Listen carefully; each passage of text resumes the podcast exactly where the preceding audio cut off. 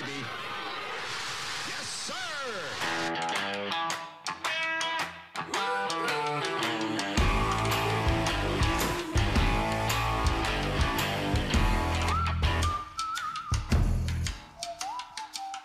Ladies and gentlemen, welcome back to the You're Still Out Golf Podcast, part of the Sports Pros Network, where we're always talking sports. So let's start the conversation.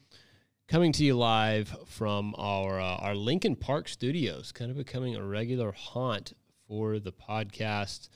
I'm your host, JT. Have an awesome interview for you today. One of the topics that we talk about a lot on the podcast here would be college golf. This will be the first time we take a little bit deeper dive into the the multitude, uh, multifaceted, if you will, Oklahoma City metro college golf scene.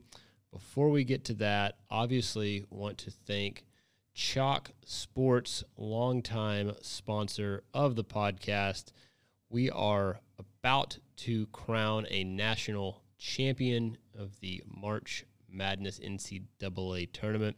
Be sure to get to Chalk for Final Four weekend. Be sure to get to Chalk next week for Masters Week. Yes, it is here. You're still out. We'll be on site with a watch party on Thursday afternoon for happy hour. Let's be honest, the You're Still Out crew will probably be there from the time the place opens, but officially 3 p.m. to 6 p.m. Thursday, April the 6th at Chalk Sports. All things green, all things pimento cheese sandwiches, all things masters. That's Chalk Sports, sports, service, and smiles.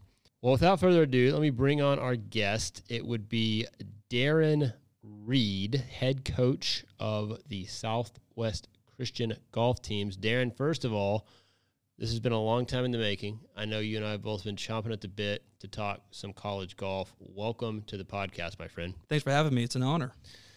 Good to have you. I want to start, as we typically do, with, with background, right? Uh, give the listener a little chance to, to learn about who they are listening to. So, quite simply, tell us about your background in golf. Yeah, I uh, I really didn't touch a golf club till uh, probably junior summer of my high school. I went to Bethany High School. Uh, baseball was my thing growing up, and uh, had elbow surgery, and they said uh, no more pitching, and so that was I kind of lost my my ride into college, and so um, I really wanted to play a college sport, and you know my my dad really tried to get me into golf growing up, and I just wasn't about it, and uh, baseball was it for me, and uh, after the injury, I really um, found a, a, love and passion for golf. I uh, I uh, decided to get a summer job at Lake Hefner Golf Course as part of, part of the maintenance staff, and I worked for uh, Chris Garrett and Daniel Mills, and two of the best uh, supers that I've ever met. Chris is now at Quail Creek, and Daniel really was at Duncan Golf Country Club for a long time, and then um,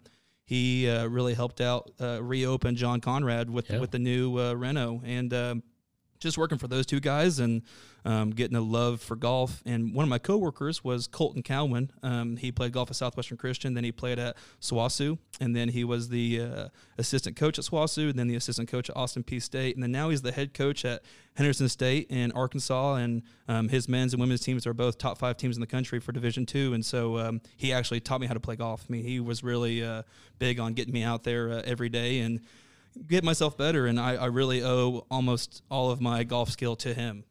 Well, I think a couple quick things in reflection. We do not need Daniel Mills to get any bigger of a, of a head of an ego. And when he hears that uh, you shaped, uh, he shaped the, the minds of America's youth, it's going to be uh, going to be a force to be reckoned with. And um, I guess the other thing that uh, is interesting there, not picking up a golf club till you're a junior in high school. I get to play with you fairly regularly, uh, and you're you're still a, a youngster, as it were.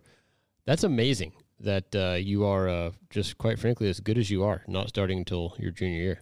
Yeah, I I think it was uh, the baseball, just the hand eye. I remember the the the uh, days my my dad just in the front yard just throwing a baseball at me, and uh, if I didn't get in front of the baseball, you know, it was a it was a bad deal. And so I think that hand eye from early on, from early age on, just really uh, helped me get to where I am, and you know, really wanting to play a college sport. That was what I knew I wanted to do that when I when I was really young, and I was determined to make that happen. And uh, I got very very lucky in the uh, situation that I that I got in, and I'm very very thankful for that.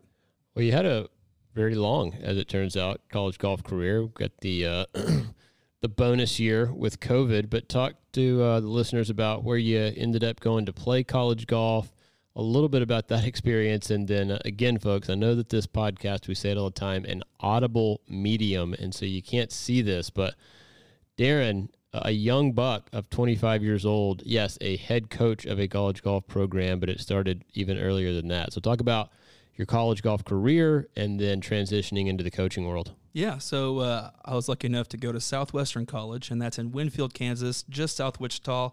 Um, luckily, they had a very good golf team when I showed up. I think they were number 40 in the country, and you know, there's 165 NAIA teams in the country, and you know, 40 for a Kansas school is pretty good uh, at that point. This was in 2016. Um, I got to be around guys like Brian Peck, Landon Fox, um, and Justin Churchill. They uh, I think Landon was Landon and Brian were both All Americans. and I think Landon won four events in a row, and then Brian won conference by ten.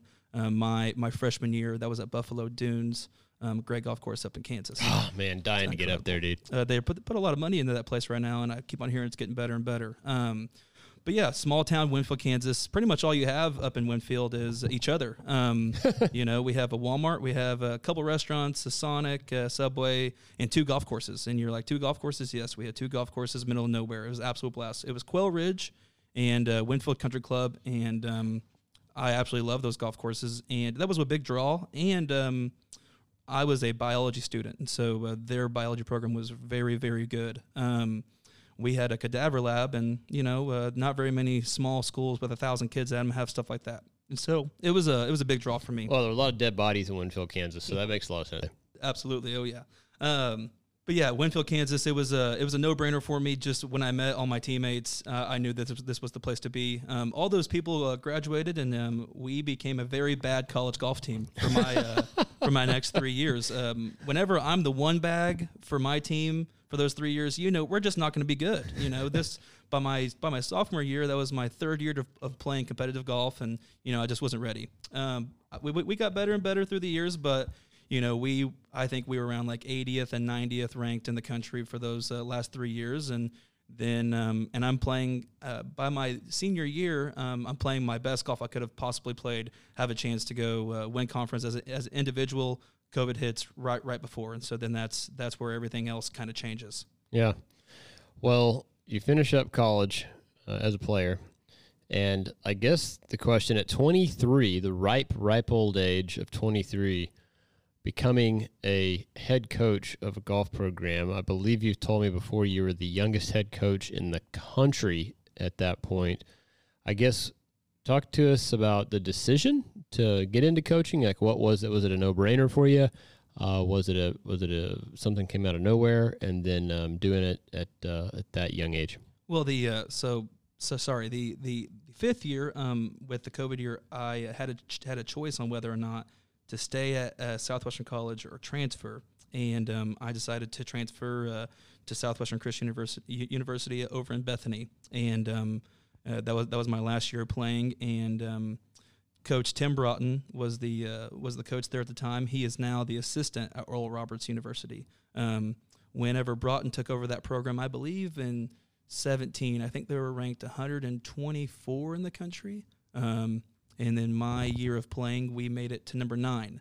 Um, and if anybody knows uh, Tim Broughton, he does not want to suck, and so he is going to find any way to be good. And some of those things were um, having players stay at his parents' uh, attic, you know, just sleep in there, and um, he was going to find any way to be good. And um, we were able to uh, get to number nine in my uh, in my COVID year of playing and make it to two nationals, which was uh, from where I was and 80th, 90th in the country at my old school to go into play for nationals, it's a different kind of pressure. And uh, it, I know it's just NAIA, but just you know, it's uh, it's playing for your team and the people you're, you're with every day, and it's uh, it's an unbelievable experience.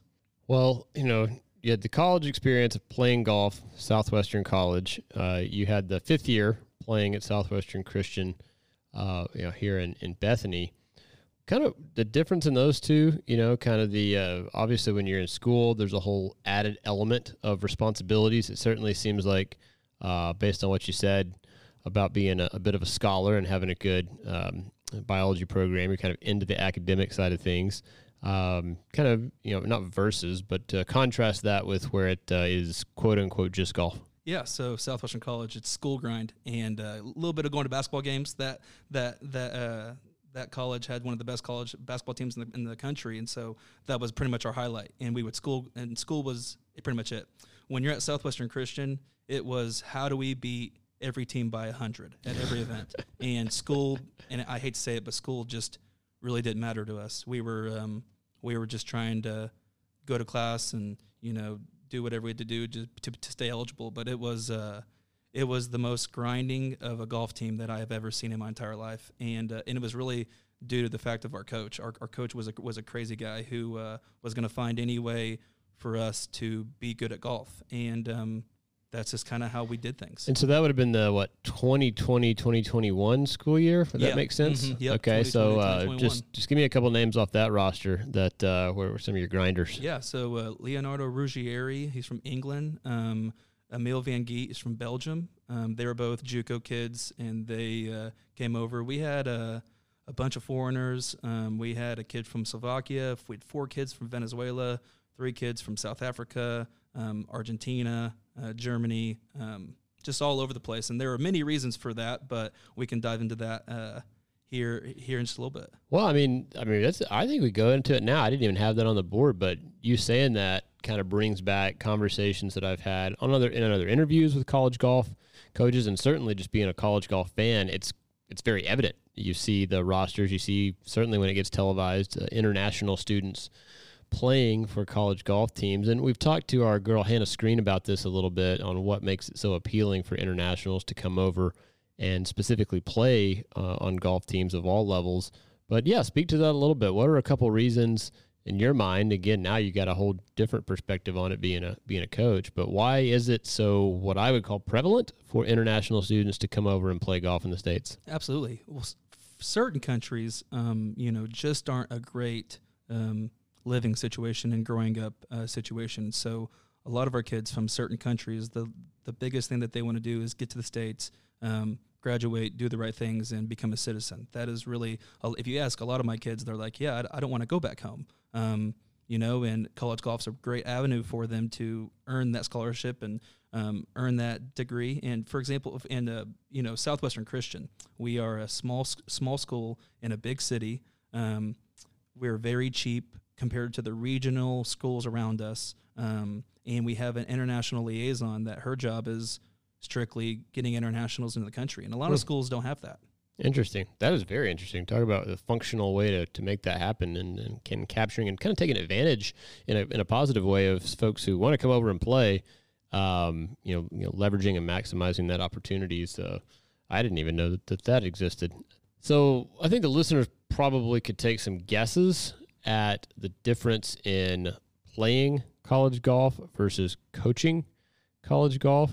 Uh, those would all be probably pretty superficial on but as somebody who is uh, living it currently, I'm curious what your take is on the main differences, or the, or maybe some differences that folks wouldn't realize between playing and coaching at the college level. Yeah. So as as, as playing college golf, you're living the absolute dream. You just are. You um, especially if you have a coach that's a crazy person, you know, like how I am. You know, you're gonna you're gonna be playing a lot of golf, and you're not gonna have to worry about your daily schedule because it's gonna be laid out for you, and you just show up, do whatever your coach says, and it's gonna work out. And um, I saw that for my five years of playing. I, in those five years, I had six different golf coaches. Um, yes, you heard that right. It's a that's a that's a whole deal in itself. But I, um, you know, I had some great coaches and had some not very great coaches. But you know, they they got us where we needed to be, and you know, booked all of our stuff, and we never had to worry about it. Now, when you're on the coaching side, it is uh, it's the stuff a player never sees. It is. Uh, and I, I truly believe that you have to be a crazy person to be able to, to run a college golf team correctly and um, in, in the way that you care for your players. And um, just a couple of things is, you know, dealing with golf courses. We're in Oklahoma City, and uh, hey, can I have five tee times today? It's probably a no. And so, uh, you know, for qualifying, and so you have to find ways to get all of your cour all of your players playing golf courses and good golf courses and um, doing those kinds of things. You know, and Well, and I think it's a misnomer talking about just getting access to golf courses.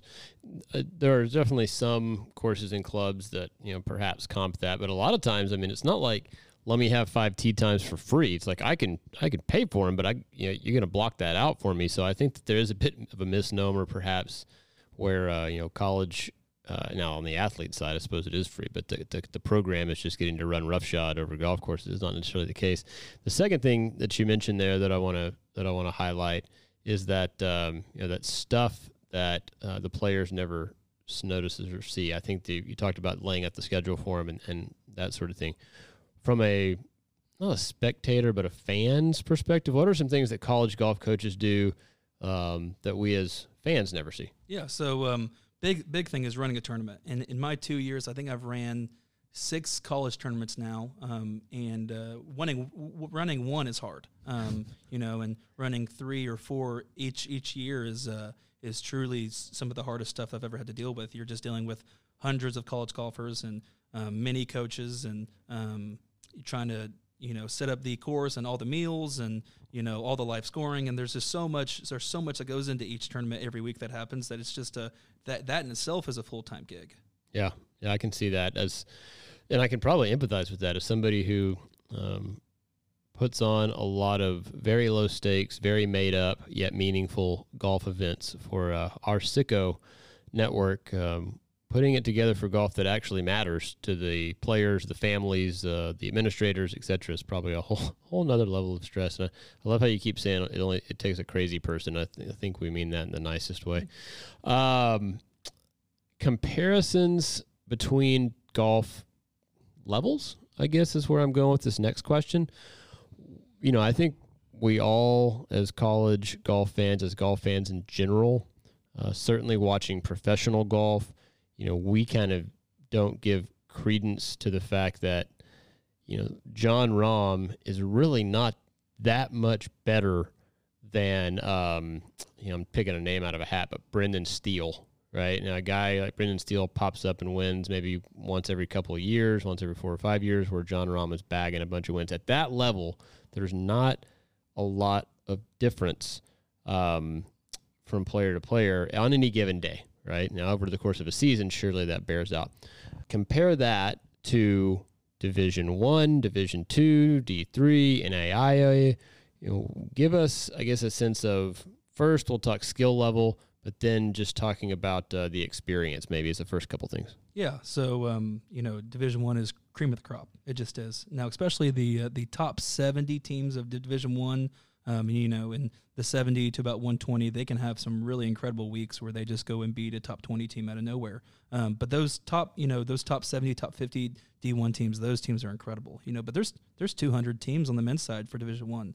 For example, um, there is 1127 total teams that are no, that are not division 1 nor JUCO. So that's Wait. NAIA. So wait a second. There's 200 Division One teams, and then there's another 1,100 teams that aren't Division One spread across the country. or JUCO, yeah. So they are NAIA or D2 or D3, and that's men and women's teams totals. But um, you sit there and you're like, that's uh, that's a lot of teams. Yeah, it's it's a, it's a whole lot of teams. That is an incredible amount of teams. Why? Why is that? I mean, I that that does seem like a um, man. On one hand, we talk about how it's really you got to be really good to play college golf. Um, on the other hand, it's like man, if there's 1,100 teams times you know eight or ten people on a team, and you know there's 8,000 people that can go play college golf, still a small percentage of the population, but wh- what do you attribute there being um, so many teams and so many opportunities to? And I guess ultimately, like, why does all of it matter? Yeah, I uh, I, I don't really don't want to get philosophical here, but um, the man, I just can speak on a personal level. Just the really the life lessons, you know, just such as balance and time management and hard work and working with the team and just everything. There's so much that goes into college golf, and you know, let's just say it, the only division and the only golf teams out there were Division One.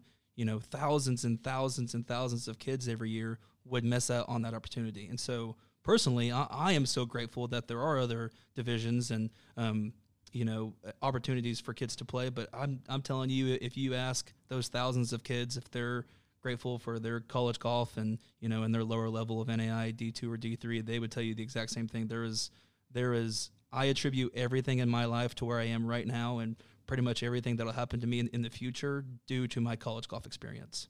Yeah.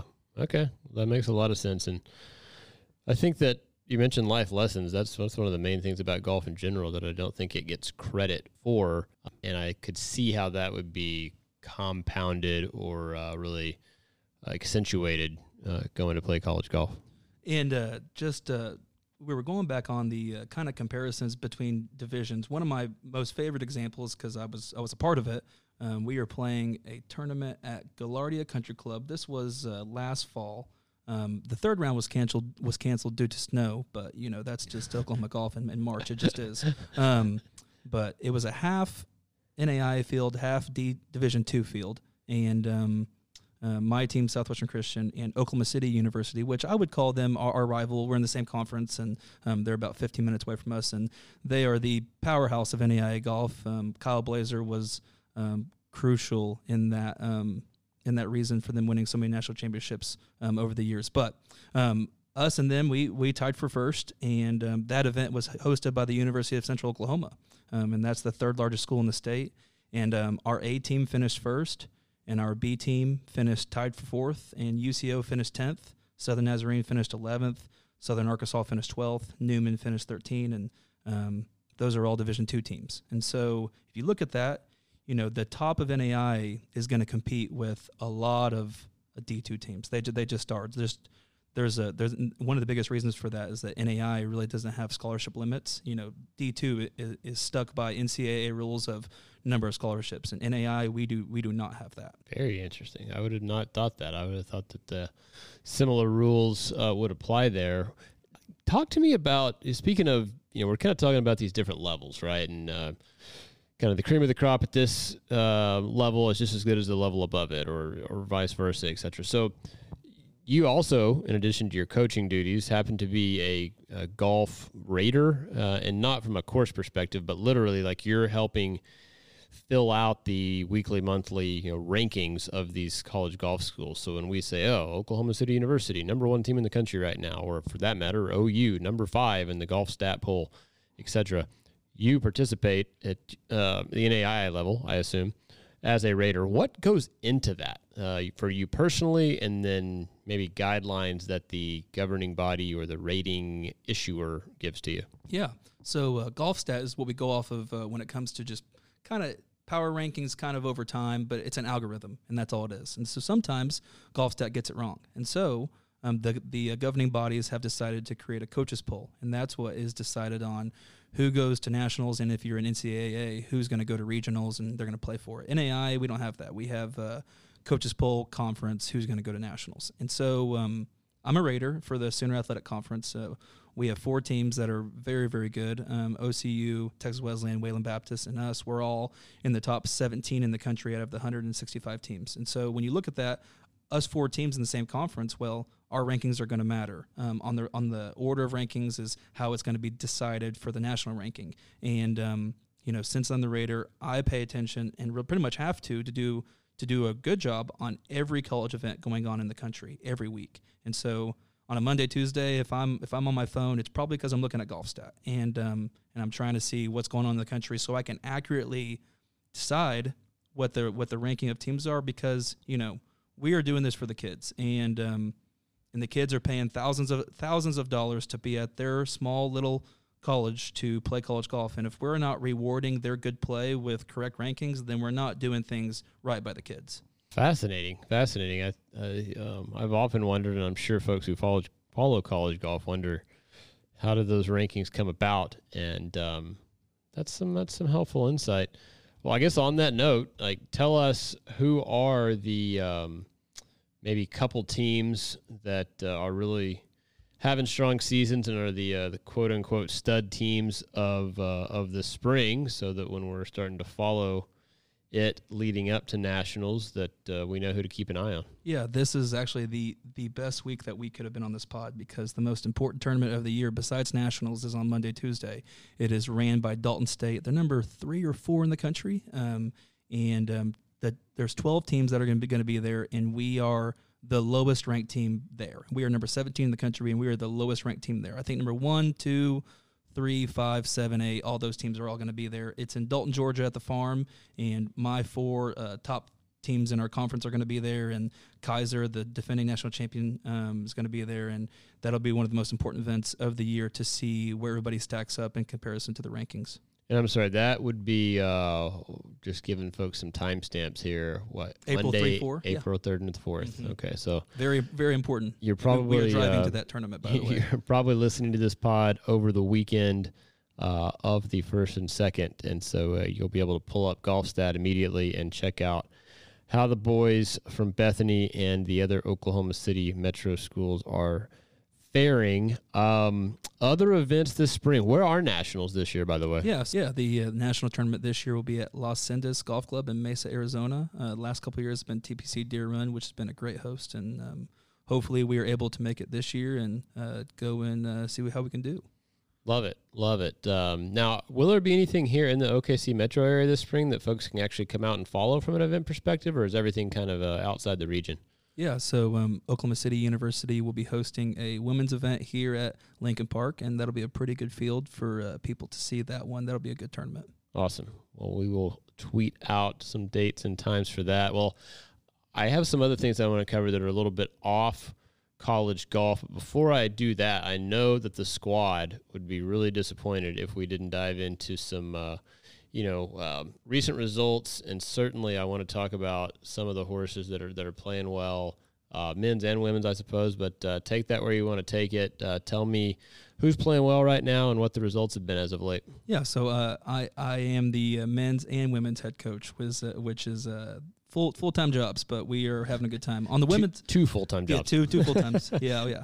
Uh, on the women's side, um, they have won uh, three events this year, which is a vast improvement over the past couple of years. And you know, we're just trying to work more and more to get that team where where we think it needs to be. Um, on the men's side, you know, I've been a part of that three years now, um, and so far in those three years, we have played 31 events.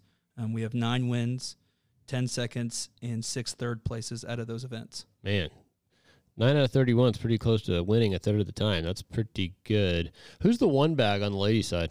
Uh, Christina Galvin. Um, she's from Venezuela, and she can absolutely hit the ball very, very straight.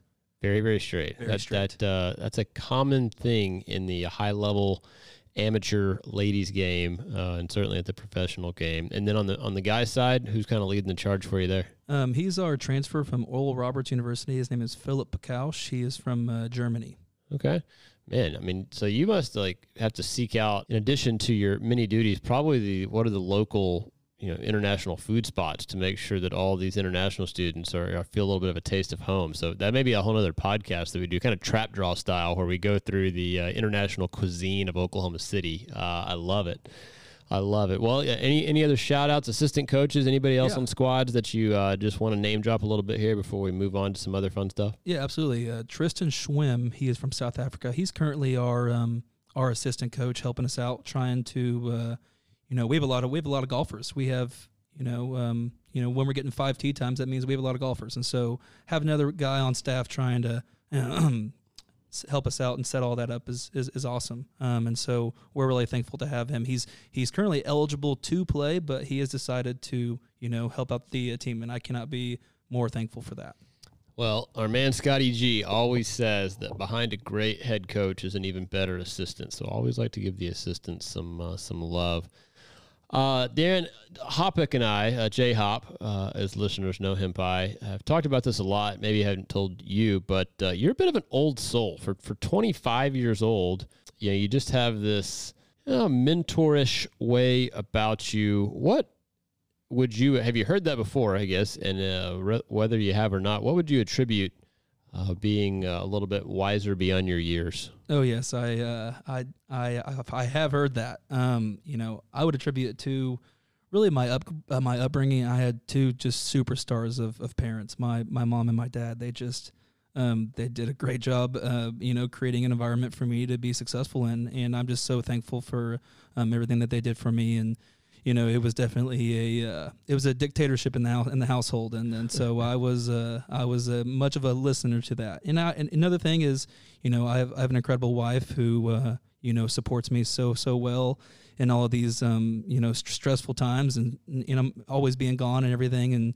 she's my just you know rock of helping me out and getting me to where, to where I need to be and keep me organized. Man, just, just like the assistant coaches, the uh, the ladies, the spouses, we'll just say, because again, there's uh, great, great, great college coaches um, of both genders, and uh, the spouses who uh, help them make it all happen certainly uh, should be shouted out. And, and probably, probably last thing is, you know, over the last two years, coaching now over 40 college athletes, that'll make you grow up a little quick. You know, if you're uh, if you're in charge of them every day, you need to be uh, on your stuff to make sure that everybody's doing the right things and staying organized and everything like that. Yeah, probably never thought you'd be saying "darn those kids," "gosh darn kids" when you're 25 years old. But Oh, yeah. uh, well, even though again, I would call you an old soul, you're certainly coming of age in a time of you know, new golf media, right? I mean, I feel like over the last five years, just the uh, golf wormhole has expanded to where you can fit a full cow down it. But um, what are some of the things that have kind of helped you dive deeper into the golf world? Uh, you know, I know that you're a big no laying up guy. You know,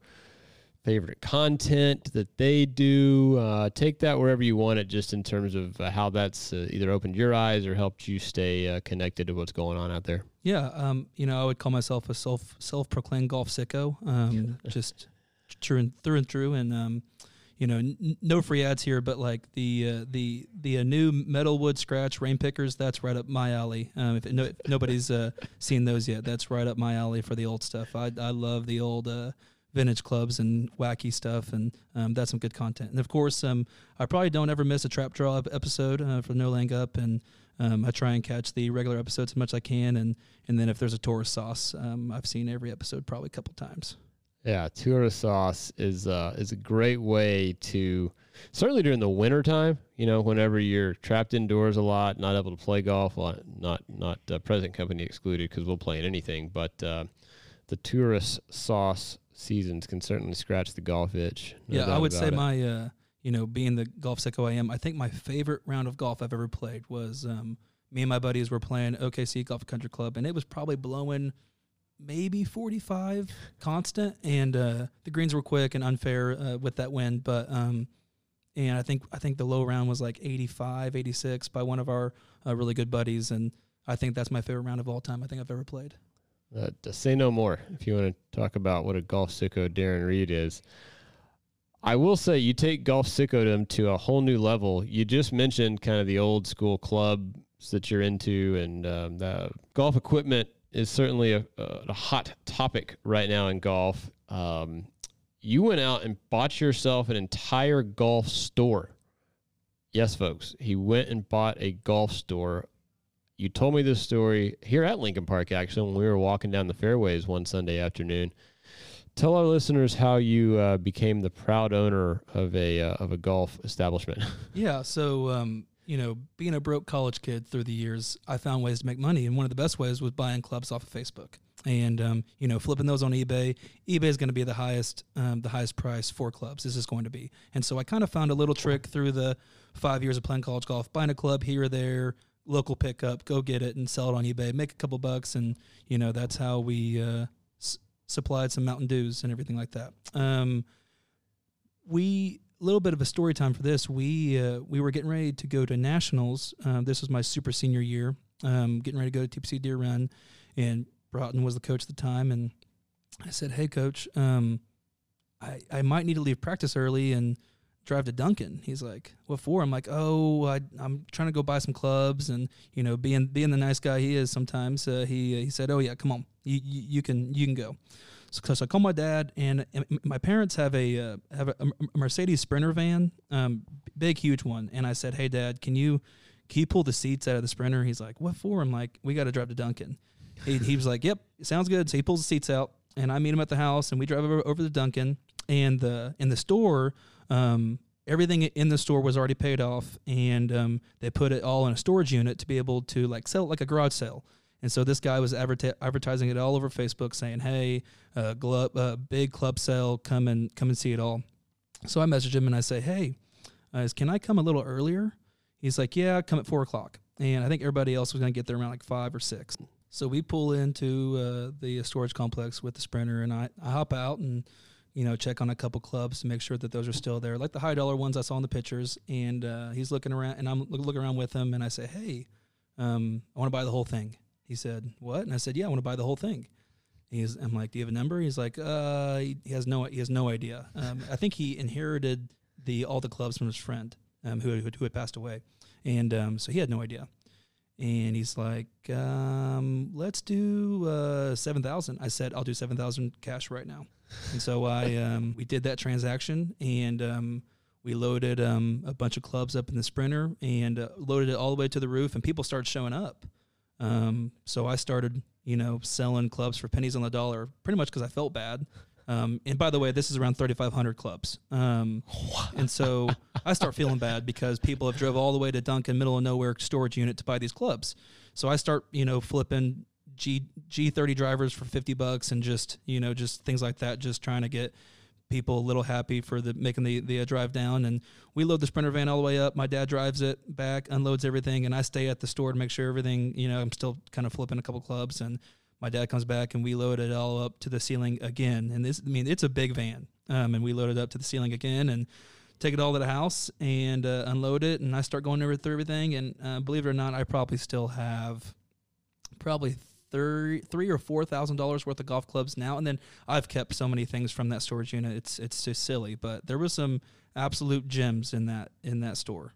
When you told me that story, uh, and you said it so nonchalantly, like, "Hey, I bought a golf store," I was like, "Excuse me." Uh, I love the fact that uh, this guy had nothing, uh, had no idea what was coming. Right, getting the offer to just buy the whole thing. So, entrepreneurial lad, you are, my friend. and I couldn't have I could not have bought it at a better time. You know, this was April tenth, twenty twenty one.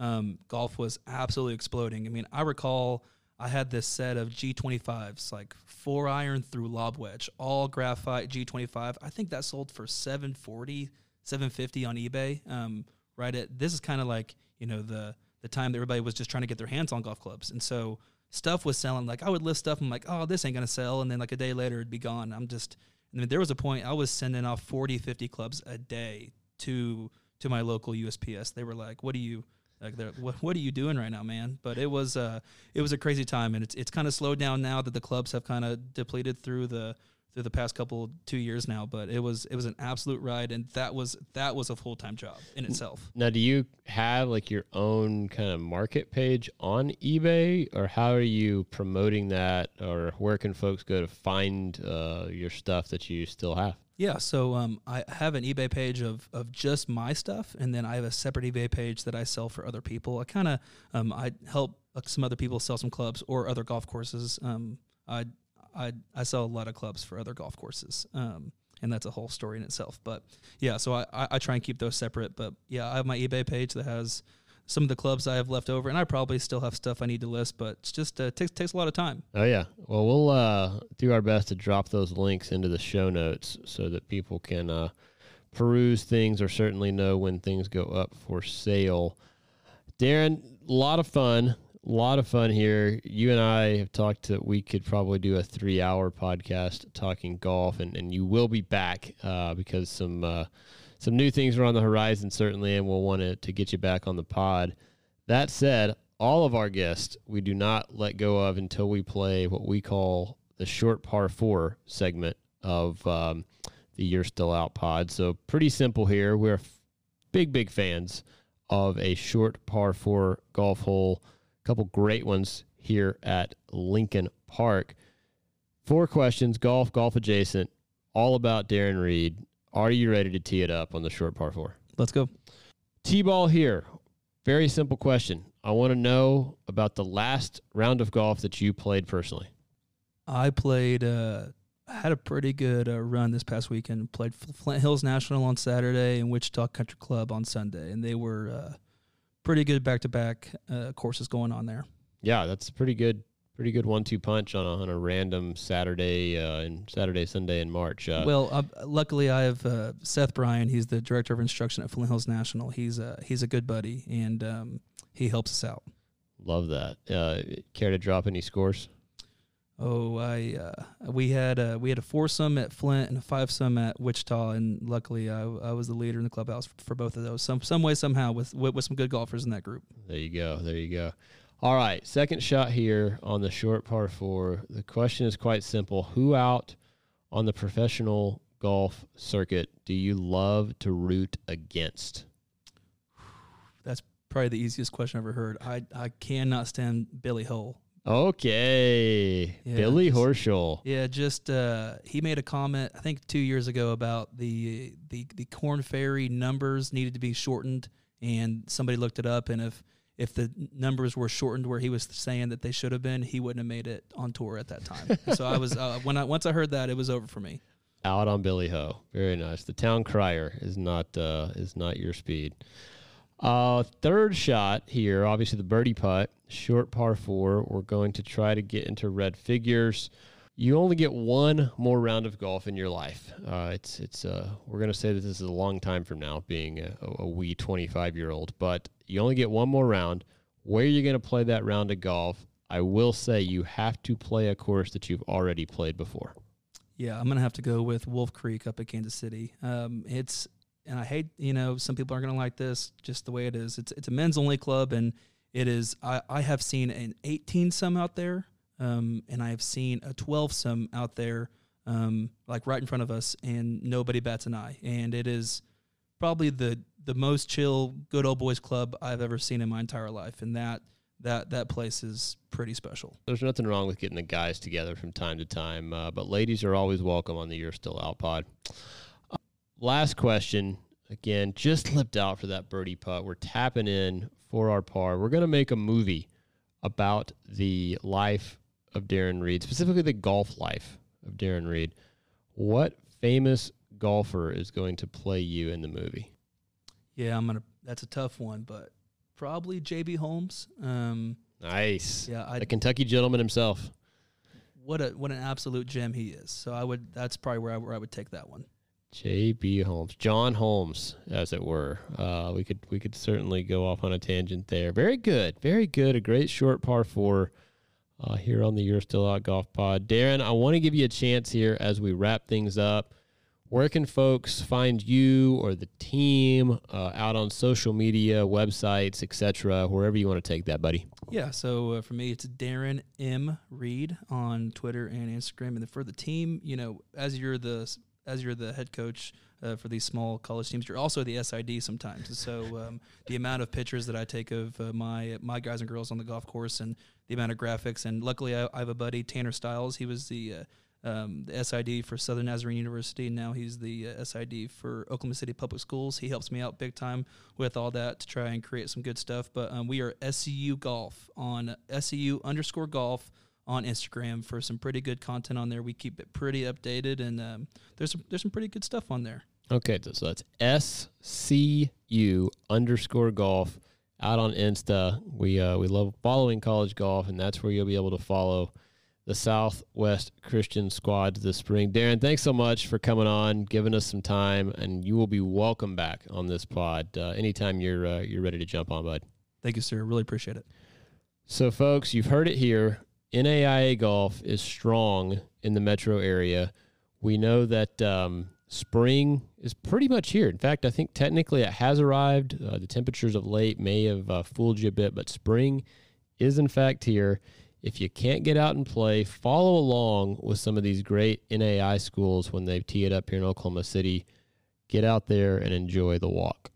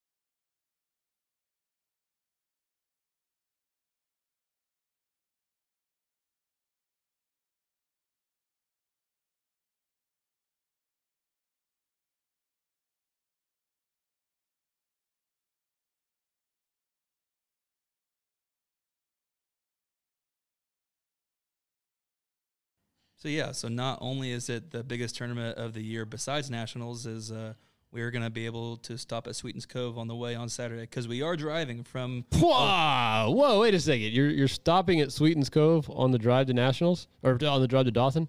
Oh yeah, yeah. It's uh, we are staying in South Pittsburg on that Saturday night, and then practice round at at Dalton on Sunday. See, that's another reason that your teams are fortunate that they have such a hip golf sicko as their coach. Is that uh, most college golf coaches probably never heard of Sweetens Cove. So man, that's big time stuff. Yeah, we uh, we we will not be able to play, but I called them and they said and uh, that they're going to let us come check it out and put on the on the crazy putting green and all of that, of course. God, super jelly, super jelly.